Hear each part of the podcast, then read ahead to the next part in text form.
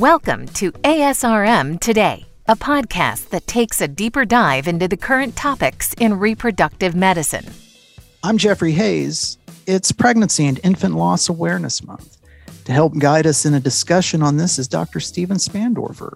He's associate professor at the Center for Reproductive Medicine and Infertility at Cornell University Medical Center and is also the chair of the Pregnancy and Infant Loss Awareness Special Interest Group of the American Society for Reproductive Medicine. Dr. Spandorfer, thanks for coming back on ASRM today.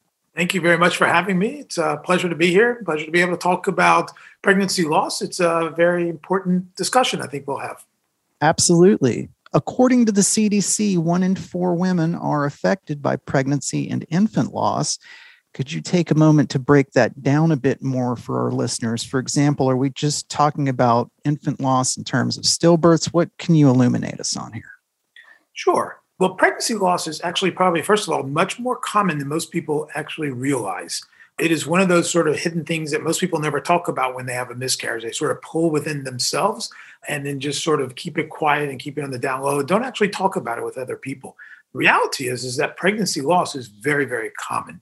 It depends on how early you look. I mean, basically, the earlier a pregnancy occurs, the more likely there's going to be a loss. As you go further along in the late second trimester, third trimester, there are definitely fewer losses. In fact, if you look at what we call chemical pregnancies, which are pregnancies that basically you, you find that they have a positive pregnancy test, but you never see anything clinical, those can occur in up to 30% of all pregnancies. So some women test and you know it becomes probably more of a common thing these days but people sometimes test even before they've missed their first period and they know they're pregnant that early on well at that early stage there are good studies that show that over 30% of all those pregnancies end up in a very early pregnancy loss and then the further you get along so therefore when you have like an ultrasound that shows a fetal heartbeat at around seven weeks there is certainly a significant drop off in the miscarriage rate, particularly in younger women. And then as you get to the second trimester, that's much lower. And then certainly as we're talking about infant or, you know, basically 38 week pregnancies, for example, that is a significantly smaller fraction of losses. So,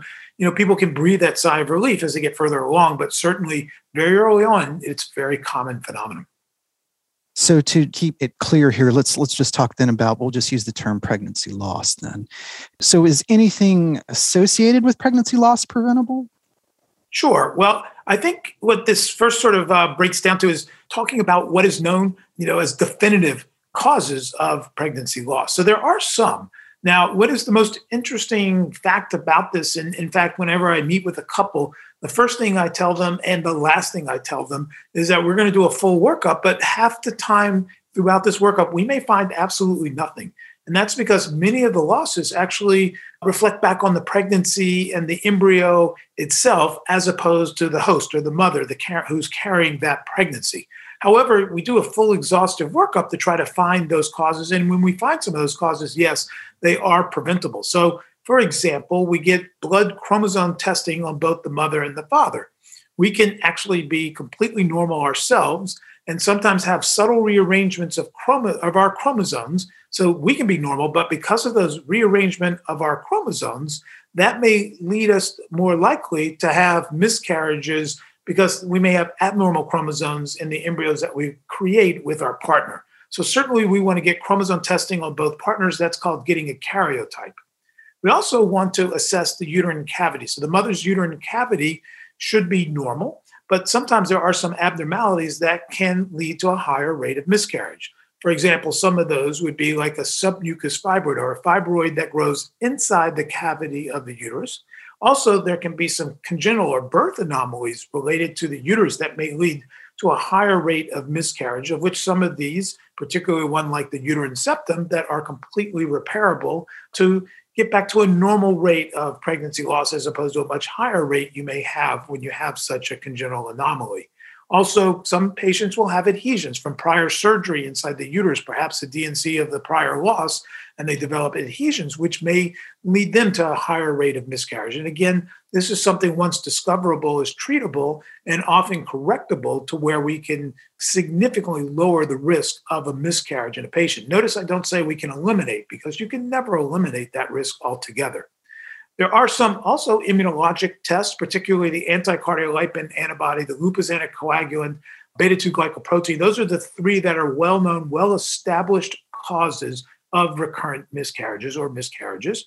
But there's this whole host of other sort of what we call thrombophilia panel, of which has led to a lot of discussion within our group in our field, trying to understand well, what is relevant, what is important in understanding what leads to higher rates of miscarriages. There's also some controversy within thyroid. We all check and look for thyroid and thyroid antibodies, and it's you know fairly thought to be that if you have a very uh, underactive hypothyroid with thyroid antibodies that there may be a higher risk of miscarriages and therefore treating that with supplemental thyroid medication may also lower that risk and then finally although pretty rarely seen would be the patient that has like subtle diabetes an elevated level of glucose um, it particularly in early conception can lead to higher rates of miscarriages but once we look at all of these factors we've only identified the etiology in probably a little less than half of all those patients with miscarriages. But those are really what are the well established ones. And those are the ones that require, you know, some sort of more definitive steps towards treating them and, and taking care of them. There are some other things that are thought perhaps to go along with this as far as the recurrent miscarriages go. Some people look at progesterone levels or progesterone supplementation. Some people will sample the lining of the uterus looking for a chronic underlying infection. Uh, and some of these are a little less established and perhaps a little bit more controversial, but there are you know a whole host of these other type of things that may lead to miscarriages that that basically um, require investigation and decisions as to what type of treatment the patient should undergo. Are some of these more widely available than others, or, or are they all pretty common at this point? I'm I'm curious too because I know that the field of genetic testing has exploded in the last number of years. So I'm sure patients are probably curious about you know availability. I think for the well-established tests, they are widely available. I mean, you know, basically a patient's OBGYN and most certainly, you know, a reproductive endocrinologist is easily able to undergo or, or to uh, take these tests from the patient and uh, investigate the cause of the miscarriages. Some of these other fringe things, some people believe it's not so much that the test is not as available as much as some people believe that they are a cause, and some people are not so sure, not convinced of the evidence. And there is definitely a lot of controversy around some of the different things that we test for in trying to understand the etiology of miscarriages. I think what has really confused the field throughout the years is that we know that most miscarriages, most pregnancies of the embryo itself. Um, you know, for example, we actually did a study you know, a number of years ago where we looked at patients that had a fetal heart rate. Uh, not surprisingly, found the older patients, you know, at, seven weeks, older patients, meaning older than 40, probably had about a 20% still pregnancy loss rate at that point in time compared to patients under 35 where it was less than 5%. But when we looked at those pregnancy losses and we looked at the chromosomes of those losses, we found that in the younger patients, about 80% of those were abnormal. And in the older patients, not surprisingly, 90% of those were abnormal. So what we're seeing here is that you have all of these pregnancy losses that are mostly something wrong with the embryo itself. And therefore, that's why you get a little confused with the test because basically it really isn't the host, it's really just the embryo itself. And we would venture to guess that in those very, very early chemical losses that I was talking about before, where we really don't have any tissue to test, those are probably even much more likely to be just something abnormal and gone awry with the early embryo development. You know, but there are also other factors. I mean, if you look at, as you were talking about and alluding to before, with the genetic testing of embryos for chromosome abnormalities, we know that basically, by and large, if you take a chromosomally normal embryo and you put it back in, everything looking perfect, you have somewhere around a 50 50 shot, maybe up to a 60% chance of having a baby out of that. But that means 40 to 50% of chromosomally normal embryos do not work. So that suggests that there's other factors that are involved that go along with the early implantation development of the embryo. And that probably also explains some things within miscarriages itself. Perhaps maybe there's a genetic disorder or defect that we don't know how to test for yet that is just so abnormal that it leads to a miscarriage or a loss of a pregnancy. In fact, if you look at birth defects. Most of them are not chromosomal, or you know, a lot of them are multifactorial. You know, like looking at a big system like the heart and things like that, and maybe perhaps there's just such abnormalities within early heart development or circulatory development that it leads to a miscarriage early on and could still be a chromosomally normal baby. So that's why we think that there are so many losses that we can't explain. And that's why, with many couples that have pregnancy losses, we really don't have an explanation. A very frustrating part for us, but certainly even more frustrating for the patient who's going through these miscarriages with only one question they want answered, which is why. Yeah, and and again, the heartbreak of that is just almost unthinkable. Uh, I'm talking today with Dr. Steven Spandorfer. We're talking about pregnancy loss. Now, you, as I mentioned earlier, are the current chair of the Pregnancy and Infant Loss Awareness Special Interest Group for the American Society of uh, Reproductive Medicine. Is there anything the special interest group is working on currently? I think basically, you know, a couple things that we sort of have spearheaded a little bit within our group. One of them is, you know, we're trying to obviously increase our membership of the greater ASRM body and have sort of set in motion what we call these sort of journal clubs gathering groups of doctors from various parts of the country and even the world, basically, with our trainees and, and the attendings, discussing articles and relevant information. So, sort of creating a buzz, a general overall excitement about the field.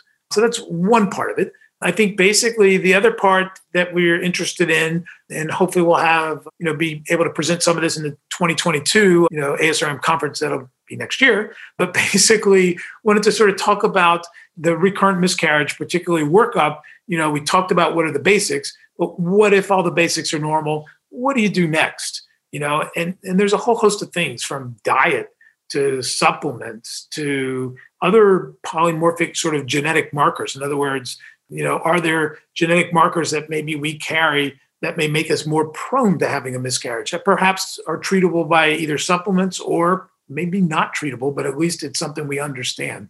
So I think basically one of our goals is trying to understand a little bit more of what we don't know. You know, for that 50 to 60% of patient population that has the miscarriages and is asking why, and we're trying to come up with answers, at least that may not just give them answers, but really give them some sort of treatment that may give them some hope going forward. So I think those are the two exciting areas as to where we are now. It is a field, as I like to describe it, that for as much science as we have and as much as we understand about you know our field and probably more than most subspecialties in medicine there is so much more we don't understand and so much more we need to learn to help improve and uh, to help improve what we do and take away those situations as you were describing that that ultimate heartbreak of somebody going through a pregnancy loss, you know, it, it is um, it's it's a terrible thing to have to deal with. That's for sure. Well, I now have a verbal contract that you're going to come back this time next year, and you're going to give us the lowdown on what the SIG's been up to as we go into ASRM 2022. Do I have that? That absolutely. absolutely. Fantastic. Dr. Spandorfer, thank you for taking time out. It has been an absolute pleasure to have you on again. My pleasure. Thank you for having me. Please subscribe and rate this show on Apple Podcasts, Google Play, Stitcher, or wherever you get your podcasts from. I'm Jeffrey Hayes, and this is ASRM Today. This concludes this episode of ASRM Today. For show notes, author information, and discussions, go to asrmtoday.org. This material is copyrighted by the American Society for Reproductive Medicine and may not be reproduced or used without express consent from ASRM. ASRM Today series podcasts are supported in part by the ASRM Corporate Member Council. The information and opinions expressed in this podcast do not necessarily reflect those of ASRM and its affiliates. These are provided as a source of general information and are not a substitute for consultation with a physician.